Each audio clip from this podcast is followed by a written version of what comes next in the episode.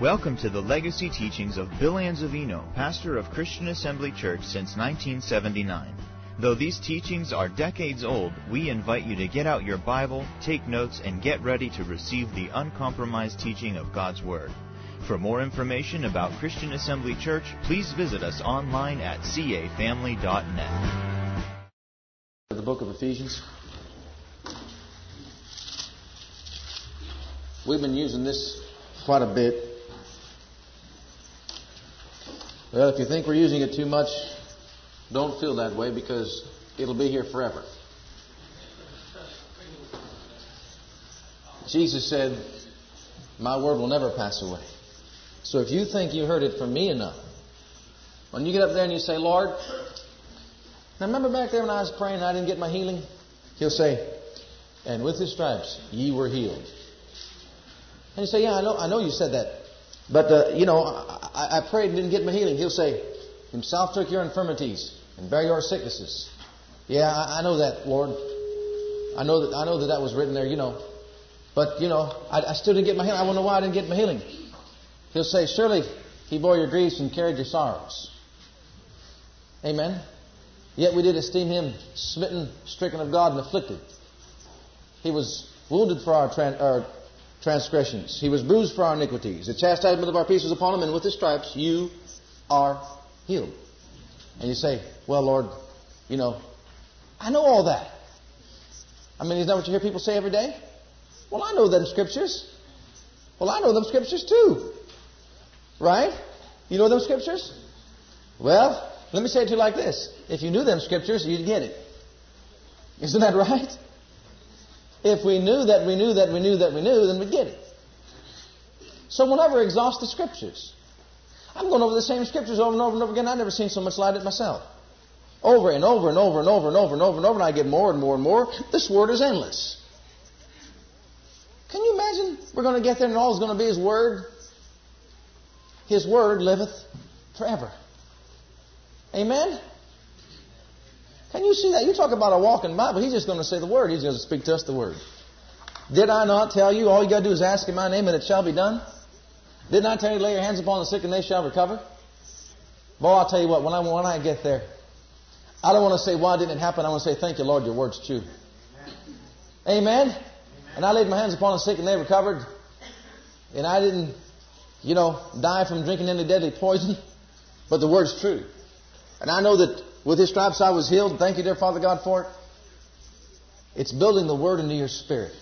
It's getting God's Word built into your spirit so that it becomes light in your heart, in your spirit. And then it becomes light in your soul. And then it becomes light in your body.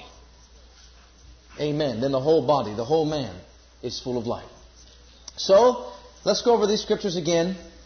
The fourth chapter, verse 11, where he said, And he gave gifts unto men, he gave some prophets, apostles rather, and prophets and some evangelists and some pastors and teachers for the perfecting of the saints, for the work of the ministry, for the edifying of the body of Christ, till we all come to the unity of the faith and the knowledge of the Son of God, into a perfect man, under the measure of the stature of the fullness of Christ, that we henceforth be no more children, being tossed to and fro and carried about with every wind of doctrine, uh, by the side of men and company craftiness, whereby the lying way to deceive, but speaking the truth in love may grow up in him in all things, which is the head, of course, even Christ, from whom the whole bodily fitly joined together and compacted by that which every joint supplieth, according to the effectual working and measure of every part, maketh increase of the body under the edifying of itself in what? This I say therefore and testify in the Lord that you henceforth walk not as other Gentiles walk in the vanity of their mind, having their understanding darkened, being alienated from the life of God through the ignorance that is in them because of the blindness of the heart. That verse right there is a whole sermon.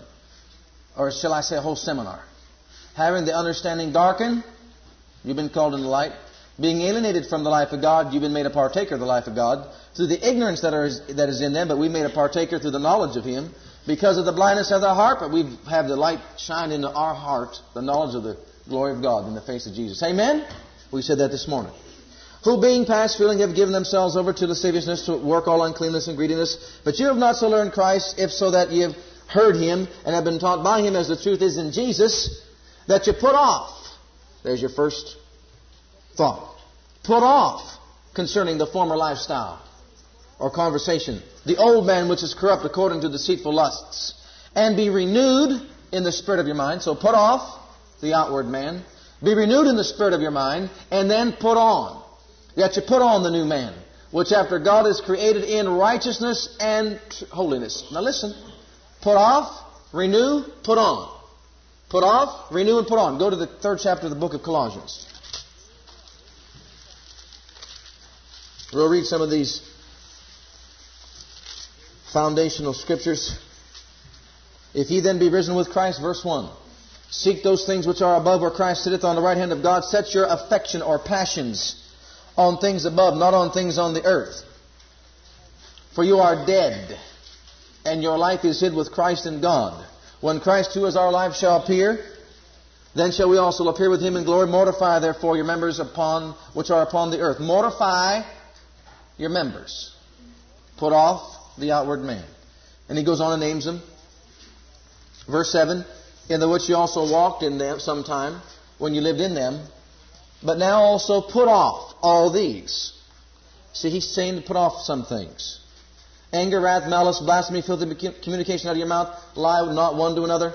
Seeing that you put off the old man with his deeds. Lie not one to another, seeing that you put off the old man. See, the old man, this old man. This old man was crucified with Christ. And this body of ours, which is the agent of sin, should be mortified. Mortified. Look at the next verse. He tells you right here. And have put on the new man which is renewed in what? We have tried every way to please him. We have tried every way to be a good Christian. We've done everything we thought we knew to do to walk worthy unto the Lord, unto all pleasing. And yet you hear the cry throughout all the body of Christ. Many on the bed of affliction. You know, many in despair. Many being downtrodden, not knowing what to do. But brother, I'd pray if I was worthy. I'm just not worthy. And they're sincere. They say, Oh Lord, here I am. Beloved, may I say this to you? These people love God. They love Him. They're faithful people. They love God. They've not been taught. Isn't that a shame? Isn't that a crime? And he gave some apostles and some prophets and some evangelists and some pastors and teachers for the perfecting of the saints, for the work of the ministry, for the edifying of the body of Christ, till we all come into the unity, unity of the faith unto the knowledge of the Son of God, unto a perfect man, under the measure of the stature of the fullness of Christ. And there was that newborn babe saying, Glory to God, hallelujah. Glory came down, heaven came down, and glory filled my soul. I'm born of God. I'm a new creation. I'm a new creature. And 30 years later, he said, I'm just not worthy that he should heal my body. Because he's been beat with a whip three times a week behind a pulpit such as one of these and said, You're just an old sinner, saved by grace. Of course, the outward man delighted in that. The devil enjoyed it. And he never learned who he was in Christ, never learned how to walk in the Spirit, never learned how to walk by faith, never learned to be changed into the image of the Almighty God, that he could walk above these things. Isn't that a crime? I don't know about you, but that's a shame. And it's a crime. Would to God, would to God that some of these men of God would know that we have the responsibility, the awesome responsibility of taking the word of life and handling it with loving kindness and tender mercies. Not abusing it, but using the word of God for the perfecting of the saints, for the work of the ministry, for the edifying of the body of Christ. Amen. Amen. Amen. Now listen. Let's read this again. Verse 10. And I put on the new man which is renewed in knowledge. See, that's how that man's renewed. He's renewed in knowledge after the image of him that created him. You know, I'll tell you something right now. God created us. He recreated us. I, I shared with you this morning. I'll just reiterate for maybe some of you weren't here, and that's okay. You need to know it again, even if you were here. Adam was created a little bit lower than Elohim. Just a little bit lower than God. The Father God, by His own desire and will and way, formed that body so that that body would be the very express image of the life he was to breathe into that body, which is the spirit. Adam smiled. I believe his face shone. I believe his eyes beamed. I don't believe he knew how to frown. I know he didn't know how to murmur or complain or to chide. I know he knew of no pain. And so all that that earthly body, that physical body that he had, that body was expressing the very life and image of the life that was breathed into his spirit. Isn't that right? Until sin flooded his spirit, and then he was the expressed image of satanic forces and powers. This body, beloved, that once radiated the life of God, now radiated the life of the devil. The knowledge of good and evil. What a shame. But blessed be God. God sent forth His Son, who being the brightness of His glory and the express image of God's person. Jesus was the brightness of God's glory, the express image of God's person. You know why He wants you to act like Jesus? Because Jesus acted like God. You want to know why He wants you to walk as Jesus walked? He that saith he abideth in him ought himself also so to walk even as he walked, because Jesus was walking with the Father God. And may I say this? Jesus never did one thing for himself. Not one thing. Can you imagine somebody living 30 some odd years on this earth and not doing one thing for himself? Not one. Not one. The closest he came to doing one thing for himself was in the Garden of Gethsemane when he said, Lord, let this cup pass from me, but nevertheless, not my will. The only time he wanted to use his will was right there. But he said, Father, not my will be done, but thine. And again, through humility, he submitted himself unto the Word of God, unto the Father God. Wherefore God hath highly exalted him and gave him a name above every other name. I was meditating back there, and the Spirit of God quickened something to me, and I'll share it with you. It seems as though we that have purpose in our heart and committed ourselves to walk in uncompromised love, walk in the divine love of God, walk free from selfishness, esteeming others more highly than ourselves. We call it the love walk. People call it walking in divine love or walking in agape love. We, some, some of us call it the love walk, just walking in love. Some of us call it 1 Corinthians 13 chapter verses 4 through 8. It seems as though that when you begin to walk in love, it seems as though you become a doormat. It seems as though you're a failure. Seems as though everybody's walking all over you. That's what it seems like. Seems like as though you're not winning. And the devil, devil make sure somebody laugh at you and say, ha ha, hey, look at you. You call yourself a victorious Christian? Look at you. But you know what? Ever since the warfare between God and Satan began, way back there, you know, in the beginning, when Lucifer fell, tried to overthrow God, finally he got man and got a hold of man and destroyed the relationship that Adam should have had with the Father God. God so loved us. Now listen, God so loved us. God so loved us. God so greatly loved us that love began to go to work. He never stopped loving us. Love just continued to flow. Even though defeat after defeat seemed like, let's face it, you get down to Noah's time, it seemed like there's only eight people left. Were they even worth saving? Eight people. But he didn't stop loving. Even though man was filled with wickedness and hatred and evil and would not even seek the face of God, one man was found righteous upon the whole face of the earth, hated God, laughed at him. God still loved. He loved. Seemed like he couldn't, seemed like he was a loser. It seemed like you'd be a loser. I mean, you go into the world today, it seemed like you'd be a loser to join up with God. That's from the outward appearance. But love was still flowing. Love was still going forth. Love was still being aggressive. For the Father never stopped walking in love. Love kept right on going, right through every battle, right through all the warfares, right through all the fall of, of Israel, right into through the Egyptian bondage, into delivering them and so on. And they, he had his victories, and Satan had his victories. Seemed like as though if you was walking with the devil, seemed like you was doing pretty good. Seemed like that. I mean, let's face it, when all the, the children of Israel had Jehovah God and they had to go and turn to all these false gods, why they turn to them? Seemed like they had more than what Jehovah was giving them. But he still loved them. He still loved them. He still loved them. He still loved them. His love was poured out. His love kept, he didn't stop. He didn't stop loving them. It didn't matter what they did. He just kept on loving and kept on loving and kept on loving and kept on loving. And love keep on, just kept on going, right? You know, right on down through the ages. One day, love was manifested in the flesh.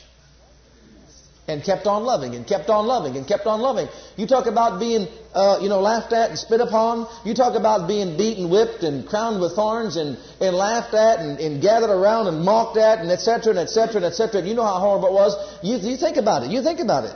And he said, Father, forgive them, for they know not what they do. It was love speaking, you know. He loved them. He loved them. He kept loving them. He kept loving them. He just loved us. That's all there is to it. The Father God just kept loving us. Jesus kept, he said, greater love had no man than this, that a man laid down his life for his friends. He loved us. He loved us. He loved us. Then on one day, love won. Oh, it seemed like love was defeated right there on Calvary. It seemed like love was defeated forever. It seemed like it could never win. But then you can hear the Spirit of God whispering softly. 1 Corinthians 13.8, love never faileth. Love never faileth. O ye of little faith. Love never faileth. It never failed. And you know what? Love can never fail. Oh, it may look like it will. Oh, it may look dark. It may look like you're getting walked all over. It may look that way, you know. But blessed be God, I know this. Love never faileth. Love never faileth. When I begin to walk in that love, I will never fail. Oh, it may look like that to you. It may look like you're a doormat. It may look like everybody's just running all over you. You know, just like they did to Jesus. But blessed be God, love will never fail. You're being changed into that. You're being changed into that kind of love. Daily, day by day. Matter of fact, you remember over there where he said, uh, for the perfecting of the saints? Perfecting of the saints? Let's read on down here a little bit. I'm going to skip ahead here. Look, look at what he told you to put on. We're going to see some things he told you to take off, but he told you to put on some things. Put on, therefore, as elected God, holy and beloved bowels of mercies, kindness, humbleness of mind. That's verse 12. Humbleness of mind, meekness, long suffering, forbearing one another, and forgiving one another. If any man have a quarrel against you, even as Christ forgave you, so also do ye. And above all these things, put on charity, which is the bond of what? till we all come unto a perfect man. Man, when you put on charity, you say, I don't understand this kind of talk. Put off, put on. What do you mean, put off, put on? Put off, put on. Put off, put on. I shared with you over there in Hebrews, the fifth chapter, that he said we have got to strip ourselves of these senses. We got to strip ourselves and, and, and, and, you know, this outward man. Crucify him. Extinguish him from our very being, and replace every characteristic of the that, that outward man shows, shows forth, with something that's of God. He tells you all these things to put off, but he replaces everything with something from the divine life. The ultimate is putting on charity. For this is the bond of perfectness. And the person that's walking in love and is perfected in love has cast out all fear of his life. He is walking in harmony with his union with God. He's walking in the very love of God. He is the express image of God in the earth. Jesus was the express image of his person. You are to walk as who walked. Beloved, it's attainable. I don't care whoever never gets there. I don't care if a thousand fall by my side and ten thousand by my right hand. I'm going to walk in love. I'm going to put to death this outward selfish being. I am going to extinguish the passions of this outward man, the I wills, the I wills. You want, you want love's test? How many times did you say, I want today?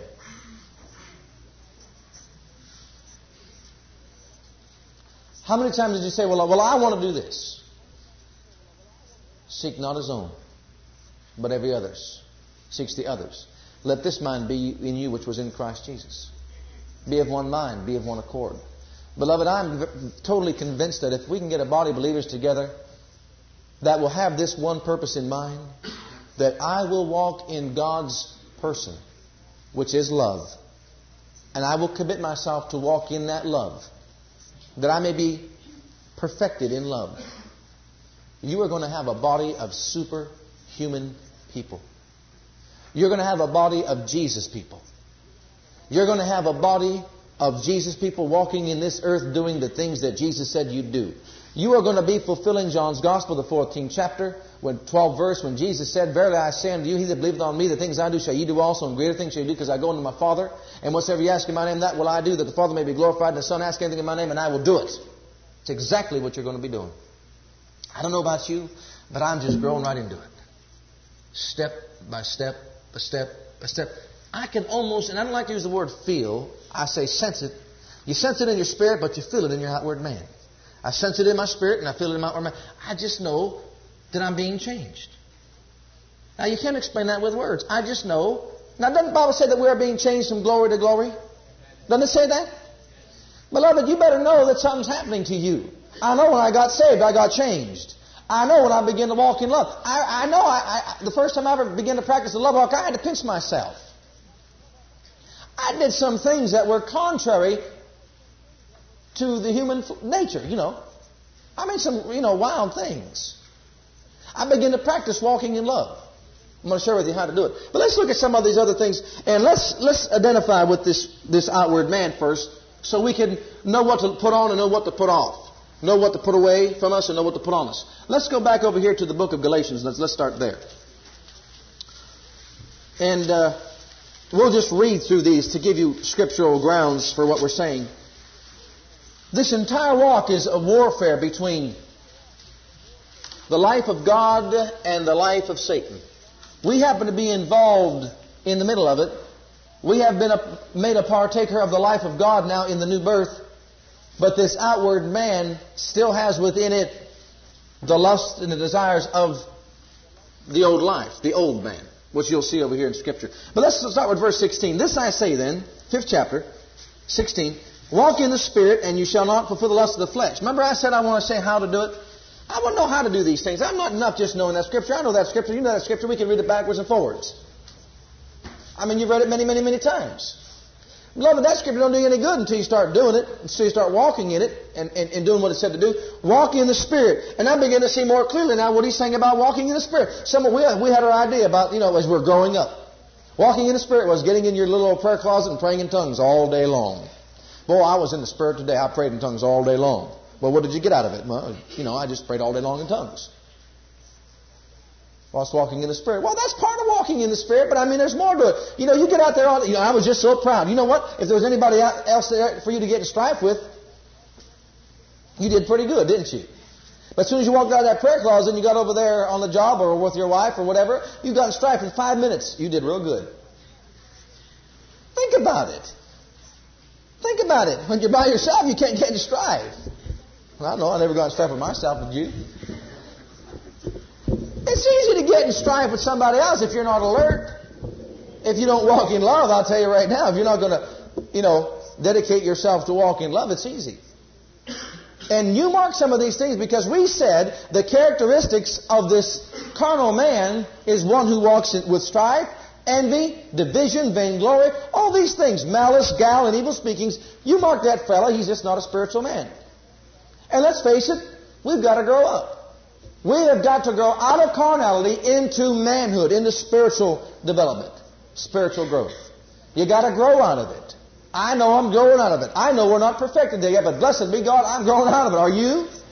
This is growth. This is development. I've learned to shut my mouth in many times. Many times I didn't, but many times I did. So glory to God. And I just want to keep right on going and growing and growing and growing. You know, I never blame my, my little boy for falling down many times. Learning how to walk. Did you?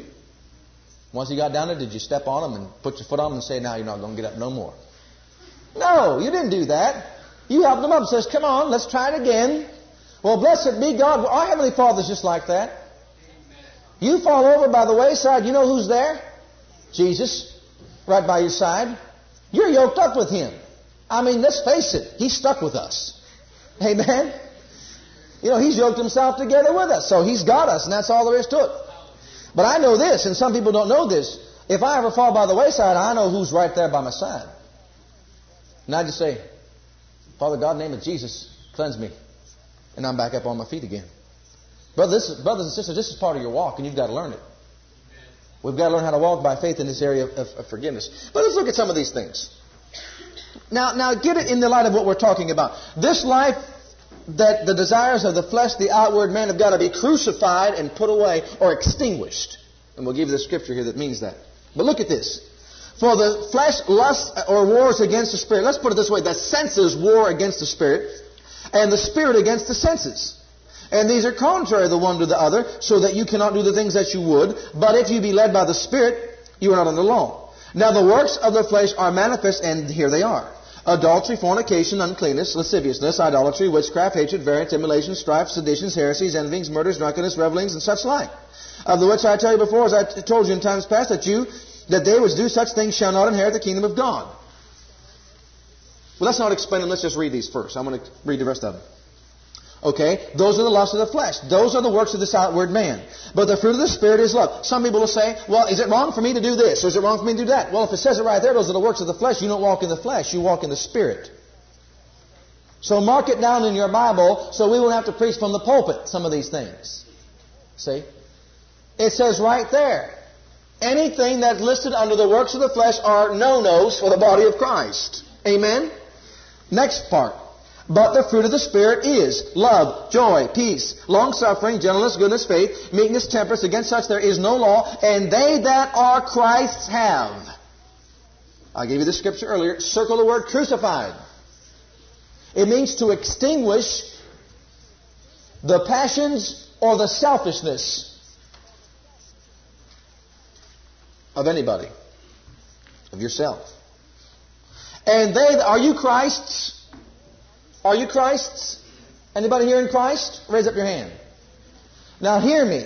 It is your responsibility, your spiritual duty to crucify the flesh. This is 99% of the trouble in spiritual growth and development and in the body of Christ.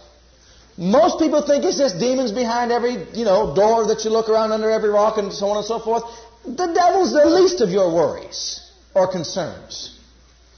He's the least. I mean, somebody who's whipped and defeated and paralyzed, stripped to nothing and declining to his end, that's pretty low. He's not the problem. He is so much, you know, defeated that all John said about all this writing here about the works of the flesh and what they are, how to live your life, how to walk and conduct your Christian life, and about the devil, he says, You are God, little children, and you've overcome them, evil spirits, for greater is He that's in you, He's in the world. I don't see all the, a bunch of writings in this New Testament about how to deal with the devil. You know what that told me? The devil's been dealt with. I said the devil's been dealt with. He's dead. He's defeated. He's whipped. Amen? We've been delivered from the power of darkness. The only thing you've not been delivered from, beloved, is this outward man. You are walking with it. Now, this outward man is our responsibility as New Testament believers, as born again, spirit filled Christians, to crucify, to extinguish the passions and the lusts. See, and you can't tell me that you don't have them because everybody that's got a body, physical body, you've got it. And we've got to do it. Okay? If you don't know what they are, then you won't know how to do it. Let's go over here to uh, the book of Ephesians now. He, he, he went there in the next verse and said, If you live in the Spirit, then walk in the Spirit. Now, notice, we read the scriptures, but let's notice some things he says to put off. Notice he starts by telling you to put off these things. Put away, verse 25. Put away lying, Speak every man truth with his neighbor. If we are members one of another, be angry and sin not. Let not the sin go down upon your wrath. Neither give place to the devil. Let him still steal no more, but rather let him labor, working with his hands. Verse 29, let no corrupt communication proceed out of your mouth, that which is good and edifying, that it may minister grace to the hearer. We, we read these scriptures over and over and over and over and over and over and over and over and over. But you know what? That verse 29, I think you can meditate on that till Jesus comes. Let no corrupt communication proceed out of your mouth, but that which is good and edifying, that may minister grace to hearer, and grieve not the Spirit of God, whereby you are sealed to the day of redemption. Let all bitterness and wrath and anger and clamor and evil speaking be put away from you with all malice. And do you know that if you don't put away those things that he just said right there, Peter said that if you don't put those things away, then as a newborn babe, you won't be able to grow up and receive the word, that you may grow the milk of the word that you may grow thereby. Because Peter, in writing, in his writing, in his epistle, said, Put away these things, malice, guile, hypocrisies, and evil speakings away from you as a newborn babe. In other words, strip yourself down to a newborn babe by putting off this outward man, getting it away from you, all evil speaking, all wrath, all, all these things that he's mentioning right here, and put on, as newborn babes, this milk of the word. And he tells you what to put on, going down to the latter part of this verse, 32. And be kind one to another, tenderhearted, forgiving one another. Even as God for Christ's sake hath forgiven you, be ye therefore followers of God, or imitators of God as dear children. Walk in love as Christ also loved us, and give himself for us an offering, sacrifice to, to God for a sweet smelling savor. Now look at, but fornication and all uncleanness or, or nor foolish jest talking, nor jesting, which are not convenient, but rather giving of thanks. For this you know that no whoremonger, nor unclean person, nor covetous man who is an idolater hath any inheritance in the kingdom of Christ and of God. Let no man deceive you with vain words, for because these things come cometh the wrath of God upon the children of disobedience. Be not ye therefore partakers with them. Why? For you were sometimes darkness, but now you are light in the Lord. Walk as children of light, for the fruit of the Spirit is, is in all goodness and righteousness and truth. Now, over there in uh, Colossians, we saw, go back there to Colossians, let's look at some of these things and just show you all the scripture, what Paul is saying here. See, it's not a matter of knowing what to put off, it's a matter of knowing how to put it off. Verse, chapter 3, verse 1. If you then be risen with Christ, seek those things which are above, where Christ sitteth on the right hand of God. Set your affection or your minds or your passions on the things above, not on things on the earth, for you are dead. And your life is hid with Christ in God. When Christ, who is our life, shall appear, then shall ye also appear with him in glory. Mortify therefore your members which are upon the earth. Mortify them. Crucify them. Mortify them. Crucify them. Extinguish them. Get rid of them. Put them off from you. Put them away. I don't know about you. I think Paul said it like this I keep under my body. And in one place he says, I, one translation says, I buffet my body. And in, in a better translation, I beat my body. I beat this outward man. Beloved, you know that most people have never done anything with this outward man, which is why they're having a hard time living a Christian life or a good spiritual life. And they're living in double mindedness for all their days upon uh, their Christian walk, and they're called carnal Christians for the rest of their life. And they'll never grow up to spiritual maturity because they never learn how to deal with this outward man and keep it under. That's the truth. Now, here's where we got to start to grow up. You are an individual. And I say it, I say it collectively, I say it to individuals.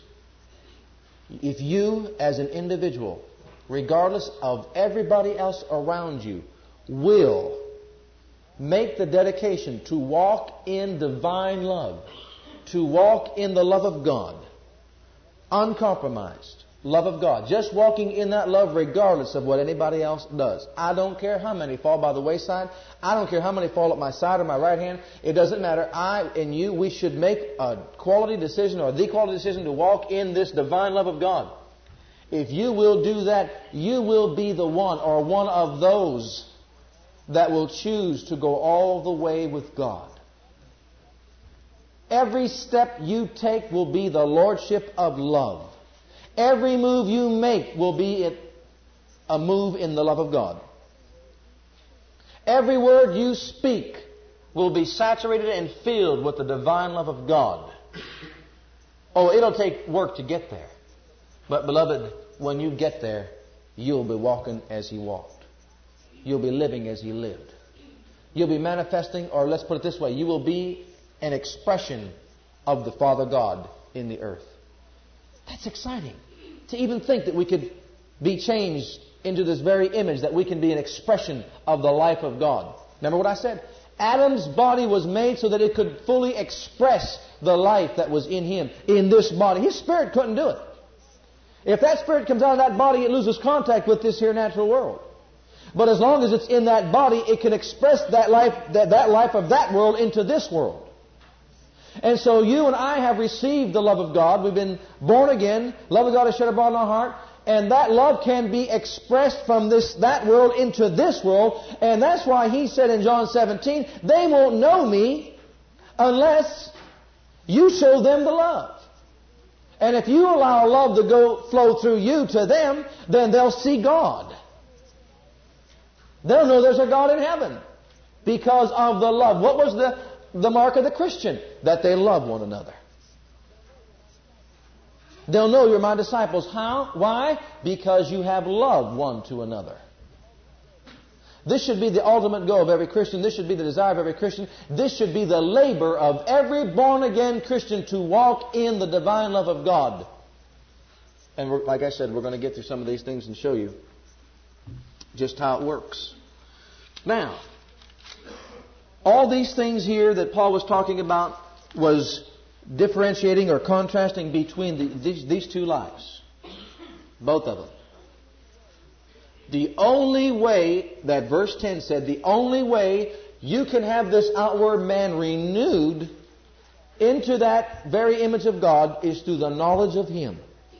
Or to the knowledge of that image. Let's put it this way. God could not show you who He was. He could not show you His love. Did you ever see a spirit trying to come and touch contact, make contact with this? It'd go right through it. Oh, he could speak words to you and say some words to you and say some things to you. Didn't Jesus come right into the upper room and just come right on through the walls? I'm talking legally. The Father God wanted to manifest Himself in this world. Man actually, and people, we don't realize some of these things. Man lost contact with God. When we said there was no way to reach God and God could not reach us, I mean there was no way. It's like that man who left his body and tried to make contact with the physical world in that, that there as being a spirit being and could not touch it. You've heard testimonies of many that left their body dying under an operation or whatever, come out of their bodies and went up and floated into the, into the air and tried to speak to somebody or make contact and couldn't make any contact. Well, the Father God had to make contact with us, had to get our attention so that we could see who He was and, in the relationship that we have with Him. And know how much He loves us. But the only way He can do it was having a body prepared so that that body could be legally born into this world and then the Father God could live in His Spirit and then that outward man would be the full expression of who God's person is. And when Jesus says, You've seen me, you've seen the Father, that's exactly what he meant. That's exactly what he meant. Think about that. Now, how about this one? And the glory that you've given me, I've given them. I and them, and thou and me, that we may be made perfect in one. Are you in Christ? You have the same life and nature in you. What are we saying? the Father God wants this mortal body to be changed by you, crucified by you, extinguished by you, and renewed by you through the knowledge of Him that created Him, so that that which is in you and shed abroad in your heart will come out of you in such a way that it will be God living through you. That's a vessel of honor. You put away strife. You put away division. You put away jealousy. You put away envies. You put away evil speaking. You put away guile. You put away hypocrisies. You put away the flesh. You walk in the Spirit. You are crucified with Christ. Now listen, that's the only way you can do it. The only way you're going to be able to do this, go with me to Galatians, the second chapter. The only way we're going to be able to do this is through this knowledge. Through this knowledge. You're not going to get it by fasting. You're not going to get it by prayer. I didn't say fasting didn't help, and I didn't say prayer didn't help. You're going to get it by the knowledge of who you are and the knowledge of the image that He created you to be. And you're going to get it by the knowledge of the person you are in being recreated over there in Ephesians 2.10 when it says you are His workmanship created in Christ Jesus. Who you are in that recreation. How God recreated you in spirit. And He said to walk in spirit, He meant walk in that new, that new recreated man. In other words, you are somebody in spirit and you are somebody in flesh. When you start walking who you are in spirit and stop walking who you are in flesh, then you're walking in the spirit. That's all it is to walk in spirit. You're going to get the knowledge of this. Look at Colossians, the second chapter. I'm sorry, Galatians, the second chapter. 220. Now, Paul said these words. This he begins right here to teach, and this is one of the richest teachings ever given man is the law of identification. Identifying ourselves with Christ and Christ identifying himself with us. So you make a note of that. The law of identification is one of the richest teachings ever revealed to Paul. He starts right here by saying, I am crucified with Christ. The average Bible reader reads it. He goes over it. He says both those nice words. Paul said, I am crucified with Christ. The law of identification is the legal side of your redemption. If you're taking notes, write that down. You need to know this. The law of identification is the legal side of your redemption. There's a legal side, there's a vital side. The law of identification is the legal side. It's what Christ did for you in His substitutionary work. It's legally done. That's the legal side of redemption. It's who you are in spirit. Okay? The vital side of your redemption is what the Holy Spirit, through the Word, has done in you. That's the vital side. It is true, it's a statement of fact, it's legal what Jesus has already done for us in his substitutionary work. That's, that's legal. It's a fact, it's everybody's. The vital side of your redemption is what the Holy Spirit has actually done in you. I can quote the scripture with Paul and say, I am crucified with Christ. Nevertheless I live, yet not I, but Christ liveth in me. And the life that I now live in the flesh, I live by the faith of the Son of God. Whereas many would have to say, the life I live in the flesh, I live according to the senses. Strife, division, arguing, jealousy, envy, and you just go right on down the list and just name every one of them. And like I say, I'm not, I'm not getting on anybody. I'm, we all got to grow out of this. All I'm saying is this. I said, if we ever taught some of these things, I, I, we'd grow out of it. Don't you know Peter said that if you receive the, the milk of the word, you would grow thereby? Well, if you're going to get the milk of the word, you begin to grow. If you're not going to hear these things, you'll never grow. These are things I've never heard taught in church. I have never heard, very few churches have I heard teach on the lines of this Paul in Revelation and understanding in depth these laws of identification, the legal side, the vital side of your redemption. But look at what he said here. Therefore, if any man be in Christ, he is a what? That's, that's the most thing that any, most, some of you are born again Christians know. That's all I am. I'm a new creation. That's all I know. If you are a new creation and you are in Christ, then you ought to live your life according to this law of identification. All right? Here it is. With Jesus Christ, I'm identified in his crucifixion. Say it with me. I am crucified with Christ. First of all, that would be blasphemy if it were not true. Who's going to make a statement? Who's going to make, do you know what that statement is saying? I am crucified with Christ. What kind of nerve did Paul have to make a statement such as, I am crucified with Christ, unless the Spirit of God revealed to him this fact? When Jesus hung upon Calvary's cross, and of course, he can't be saying I was crucified physically with Christ. Because if that were true, then Paul would have to be on that cross with him. But the Spirit of God in this great revelation revealed that the inward man, this hidden man of the heart, when Jesus became sin for us who knew no sin, this hidden man of the heart, Jesus became sin, your spirit, my spirit, all spiritual death was nailed to the cross with him. I am crucified with Christ. Paul could say it because the Holy Spirit quickened it and showed him that in the mind of God, in the mind of justice, Jesus wasn't the only one hanging there, beloved. In the mind of God, it was just as though all of us were there also. And anybody that's born thereafter that will, that will receive Christ, as far as he's concerned, if Paul could say it, I could say it, you could say it, say it with me again. I was crucified with Christ. Most Christians never saw themselves crucified with Christ. I'm showing you the inward man, okay? The spirit, the spirit man. These are, these are all pertaining to the spirit man right now. Uh, at the start here. I am crucified with Christ. Nevertheless, I live, yet not I, but Christ liveth in me. But the life I live in the flesh. Now, he still says there's a life in the flesh. You're still living a life in the flesh. I know that and you know that. What do I do with this life? I live it by the faith of the Son of God. Now, see?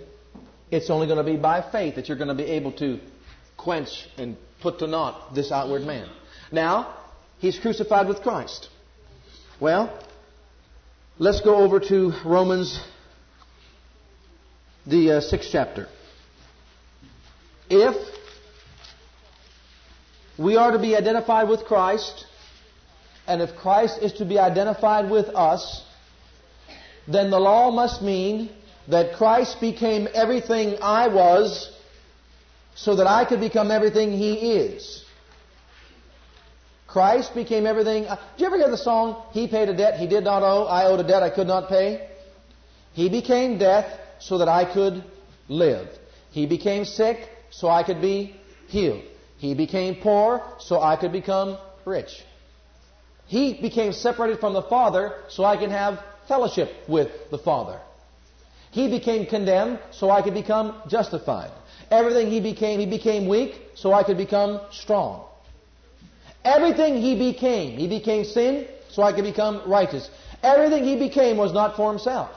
Do you know that Jesus, did you know that the Son of God didn't have to do anything for himself? I mean, I think he was pretty good up there in glory. Everything he came, he came to do for you. Greater love of no man than this. I'm laying down my life for you. I'm giving my life for you. So all that Jesus did in the mind of God was for you, and in the mind of the Father God, all that Jesus became, you became. He became all these things, first of all, crucified. Again, I was crucified with Christ. Look at either he's a lunatic or a madman or somebody that's off the wall, some off the wall character, or this guy has a revelation. How could one say, I am crucified with Christ, unless he's talking about that spirit was nailed to the cross? Look at the next part of this. Romans, the sixth chapter. And verse, start with verse 6, we'll go right on through verse 8. Knowing this, that our old man is crucified. Now here, here's the key word in understanding the law of identification. It's the preposition with. Notice, I am crucified how? With whom? With who? With Christ. Over here. Knowing that this, that our old man is crucified with him. Now look at this. That the body of sin might be destroyed, that henceforth we should not serve sin. For he that is dead is freed from sin. Now notice this next part. Now if we be what? Now say the word with, see? The law of identification means we have been identified with His death. I am dead. I have died with Christ. Think about that. Again, is he a lunatic? Does he know what he's saying? He's alive. I'm alive. What's it, what's mean? I, you're dead with Christ. Well, as far, as far as the mind of justice is concerned, which is why you and I got to walk by faith as far as God the Father is concerned, you died, now see, here's the key word, with Christ. I was crucified with Christ. I died with Christ. You know why Paul could end up by saying, I no longer live? He saw himself dead. You know a dead person doesn't want anything for himself? He doesn't. He has no need of anything. So there's your second identification. You're identifying yourself with Christ. He was made sin for us who knew no sin that we could become the righteousness of God. Okay? The only way we can become the righteousness of God is if we are identified through all that He went through. Let's look at the next part here. Well, let's read the last part. Now, if we be dead with Christ, we believe that we shall also live with Him. Now go to Colossians in the second chapter and let's confirm that with another scripture. 2 and uh, 20. There's some things here. No wonder Peter says some things hard to be understood. Look what he says here in 220.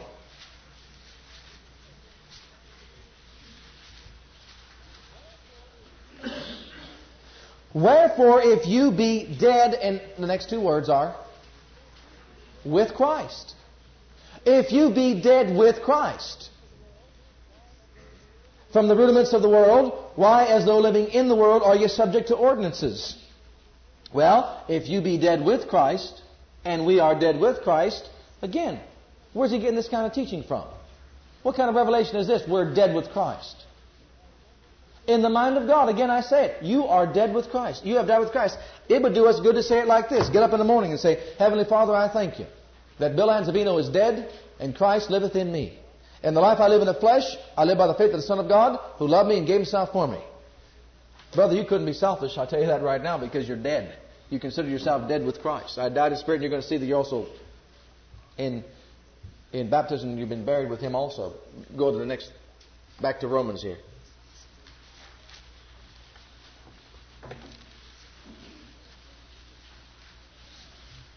Romans the sixth chapter. Again, you'll find these things in Romans and Colossians and some of the epistles here. Start with verse 4 this time. Underline these phrases with Christ. Therefore we are buried with who? With Him. By baptism, baptism into death, that like as Christ was raised up from the dead by the glory of the Father, even so we should walk in the newness of life. Well, hold your place there and go back to Colossians 2 and let's read another statement here made by Paul. You've been crucified with Him, you died with Him, you're buried with Him. Verse 12. Buried with Him in baptism, Colossians 2.12. Buried with Him in baptism, wherein also you are risen with Him through the faith of the operation of God, who hath raised Him from the dead. You've died, you've been crucified with Christ, you died with Christ, you are buried with Christ. And go back to Romans, you got your place there. Look, look at what he said back there in verse 6. Knowing this, that our old man was is crucified with him, for what purpose? That the body of sin might be destroyed. We're getting some things about this outward man. He is to be crucified. He's to be kept under. Isn't that what he said? Crucify him. He's to be kept under. He's to be mortified. And now he's to be what? Did you get it there? That the body of sin might be what? Be what? Okay. Destroyed. Now I want to show you something here. We have a, a teaching talking about suffering. Some of you may know what I'm talking about, maybe others you don't. There's a teaching that goes around like about suffering.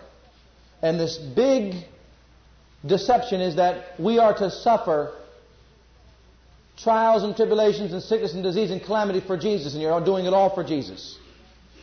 You know, I mean, you've just got problems here and problems there, and so on and so forth. And uh, the teaching goes around saying, "Well, this is part of your suffering." You see, you got to suffer for Jesus. Go to First Peter, and I'm going to show you something. not under, lack of understanding. This is why we've got to ask the Spirit of God to open up our eyes to spiritual truth and understanding and all wisdom and, and understanding of His Word. First Peter is a scripture that's used to base this kind of teaching on. The fourth chapter and verse 1.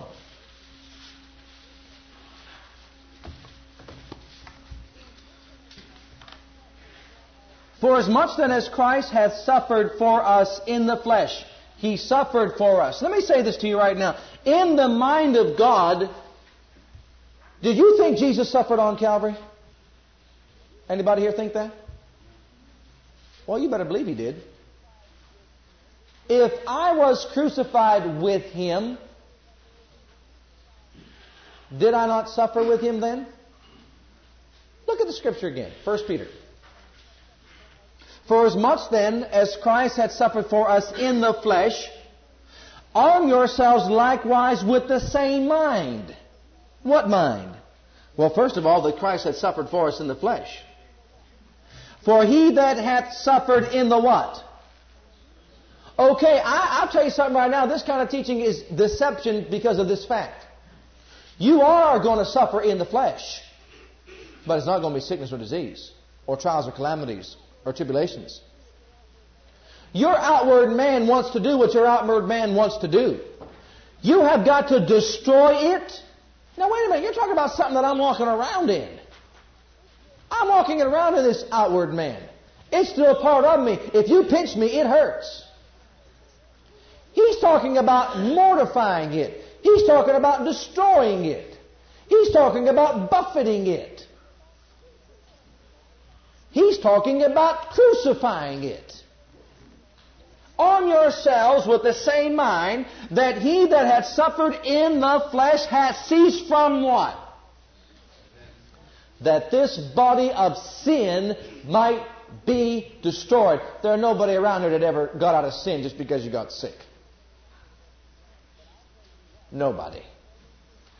But I'll tell you what, when every inch of you wants to backbite, and every inch of you wants to speak evil, and every inch of you wants to get even with that brother or even with that sister, and I mean you just got it right at the tip of your tongue, you are going to suffer in the flesh to control it, to buffet it, to destroy it, to whip it, to beat it, to do anything, anything you can, just grab a hold of that outward man and just don't allow it to be an expression of those kind of things.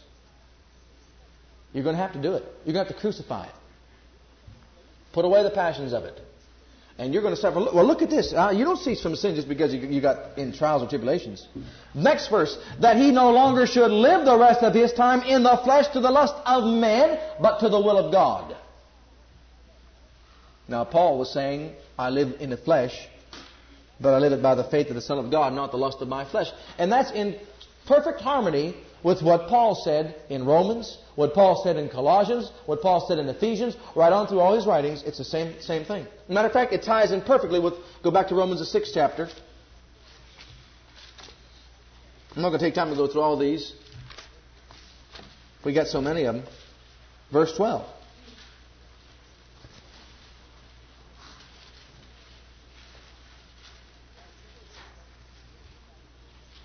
Well, look at verse 11 and we'll tie it in from there. Likewise reckon ye also yourselves to be dead indeed unto sin, but alive unto God through Jesus Christ our Lord. Let not sin therefore reign in your mortal body. We have never waged the warfare against sin reigning in our mortal body as He wants us to. He said, you are, those words are powerful words. Destroy sin, crucify sin, extinguish sin, sin, get rid of sin. Suffer in the flesh. Cause that flesh to be buffeted. He's talking about a warfare, brother. He says the lust of the flesh, warfare, the warfare between the spirit and the flesh. I don't know about you, but when I think of a warfare, I don't just see little two kids playing around on the outside just with a little toy gun or something like that. I see bombs. I see a warfare. Somebody know what I'm talking about. I see somebody who wants to do what somebody wants to do, but something on the inside is tugging him this way, and that old man, that flesh, that outward man that needs to be crucified is tugging him that way, and there's a battle going on. And let's read the rest of this. Might as well read this since we're here. We're not going to get a whole lot more. Neither yield ye, ye, ye, your members as instruments of unrighteousness unto sin, but yield yourselves unto God as those that are alive from the dead, and your members as instruments of righteousness unto God. For sin shall not have dominion over you. I tell you what, I want to wage a warfare against sin until sin does not have dominion over me, until sin has been put in its proper place under my feet, and sin does not lord it over me any longer. The concept we've had in the Christian churches are this, well, you're going to sin anyhow.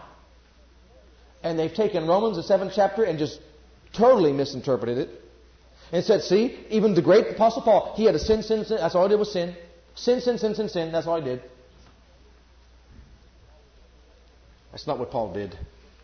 Paul was attaining to the resurrection of the life, resurrection life of Jesus Christ in his mortal flesh. Matter of fact, he said it just like this in, in 2 Corinthians, the fourth chapter, I believe, verse 11, somewhere up there. I die daily. I, I die all the day long. In other words, he was talking about die, mortify, crucify. What was he talking about? He wasn't dying in spirit daily. He was mortifying, crucifying, destroying this outward expression of this outward man daily so he would not allow this outward man to show forth the expression of that old nature or old life, old man, whatever you want to say. He was keeping it under to a place that this life on the inside would be manifest through him. Matter of fact, hold your place there. Go, go to it. 2 Corinthians real quick. We'll go back to it and close right here. Amen.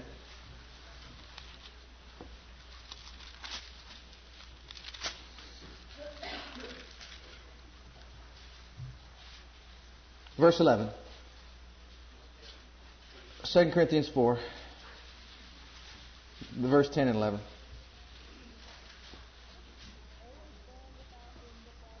All right, look at always bearing about in the body the dying of the Lord Jesus, that the life also of Jesus might be made manifest in our body.